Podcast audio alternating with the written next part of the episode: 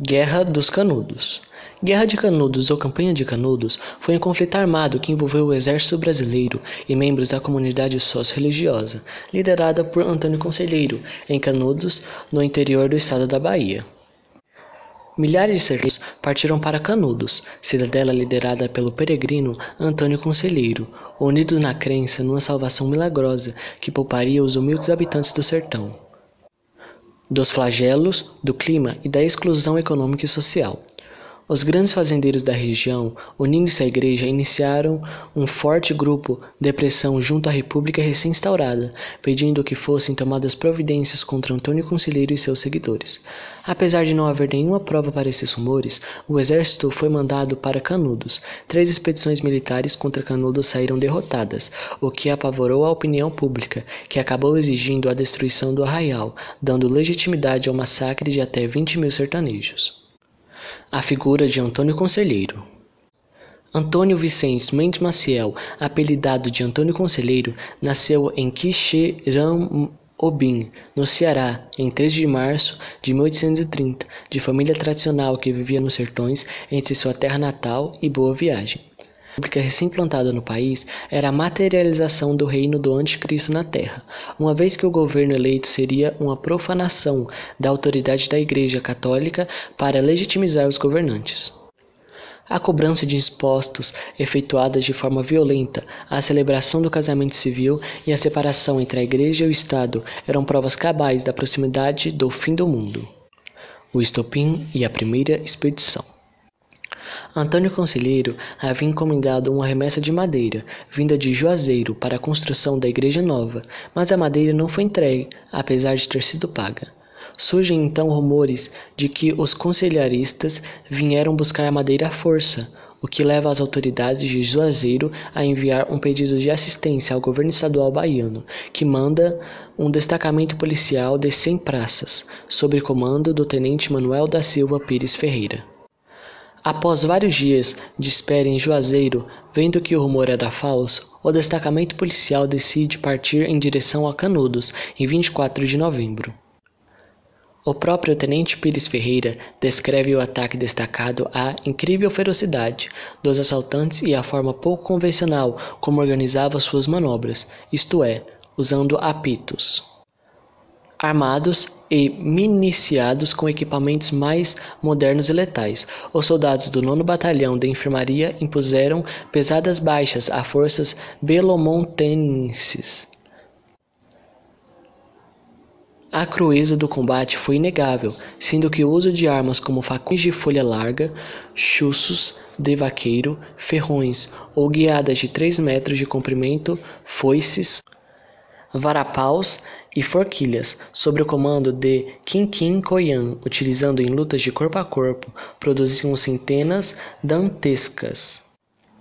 Naquela mesma tarde, saqueou e incendiou o A e retornou para Juazeiro, com um soldado de dez mortos, um oficial, sete soldados e os dois guias, e dezessete feridos.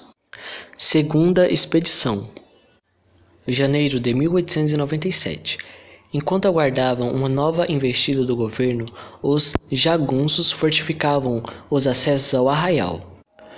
Comandada pelo major Febrônio de Brito, depois de atravessar a Serra do Cambaio, uma segunda expedição militar contra Canudos foi atacada no dia 18 e com pesadas baixas pelos conselharistas, que se abasteciam com armas abandonadas ou tomadas à tropa.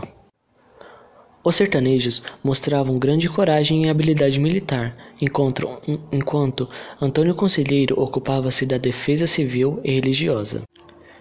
Terceira Expedição Março de 1897. Na capital do país, diante Diante das perdas e a pressão de políticos florianistas que viam em Canudos um perigo foco monarquista, o governo federal assumiu a repressão, preparando a primeira expedição regular, cujo comando confiou ao coronel Antônio Moreira César, considerado pelos militares um herói do exército brasileiro e popularmente conhecido como Corta-Cabeças, por ter mandado executar mais de 100 pessoas a sangue frio na repressão à revolta federalista em Santa Catarina.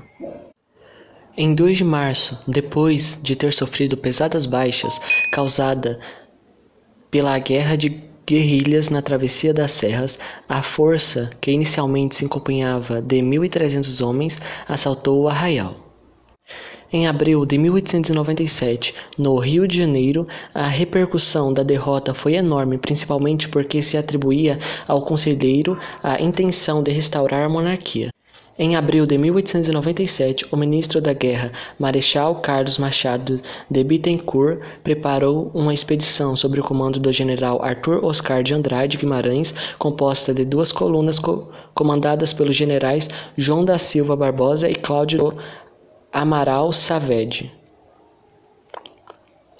ambas com mais de quatro mil soldados equipados com as mais modernas armas da época. Os sertanejos estão bem armados com armas abandonadas pela expedição anterior, e o exército não tem a estrutura necessária para alimentar suas tropas que passavam fome. Agosto de 1897. O próprio ministro da Guerra, Marechal Carlos Machado de Bittencourt, Seguiu para o sertão baiano e se instalou em Monte Santo, com o intuito de colocar um fim ao caos em que estava o abastecimento das tropas. Antônio Conselheiro morreu em 22 de setembro, supostamente em decorrência de uma di disserteria.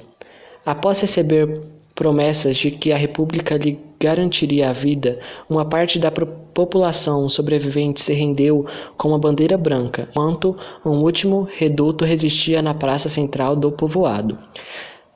Apesar das promessas, todos os homens presos e também grupos de mulheres e crianças acabavam sendo degolados. Uma execução sumária que se apelidou de Gravata Vermelha. Com isso, a Guerra dos Canudos acabou, se constituindo num dos maiores crimes já praticado em território brasileiro. Outubro de 1897. O arraial resistiu até 5 de outubro de 1897, enquanto morreram os quatro derradeiros defensores. O cadáver de Antônio Conselheiro foi exumado e sua cabeça decepada à faca no dia 6 de no dia 6, enquanto o arraial foi arrastado e incendiado, o exército registrou ter contado 5.200 cacebres. Resultado: o conflito de Canudos mobilizou aproximadamente 12 mil soldados ouro, ouro undos de 17 estados brasileiros, distribuído em quatro expedições militares. Em 1897, na quarta incursão, os militares incendiaram o arraial, mataram grande parte da população e degolaram centenas de prisioneiros. Estima-se que morreram ao todo por volta de 25 mil pessoas, culminando por a destruição total da povoação.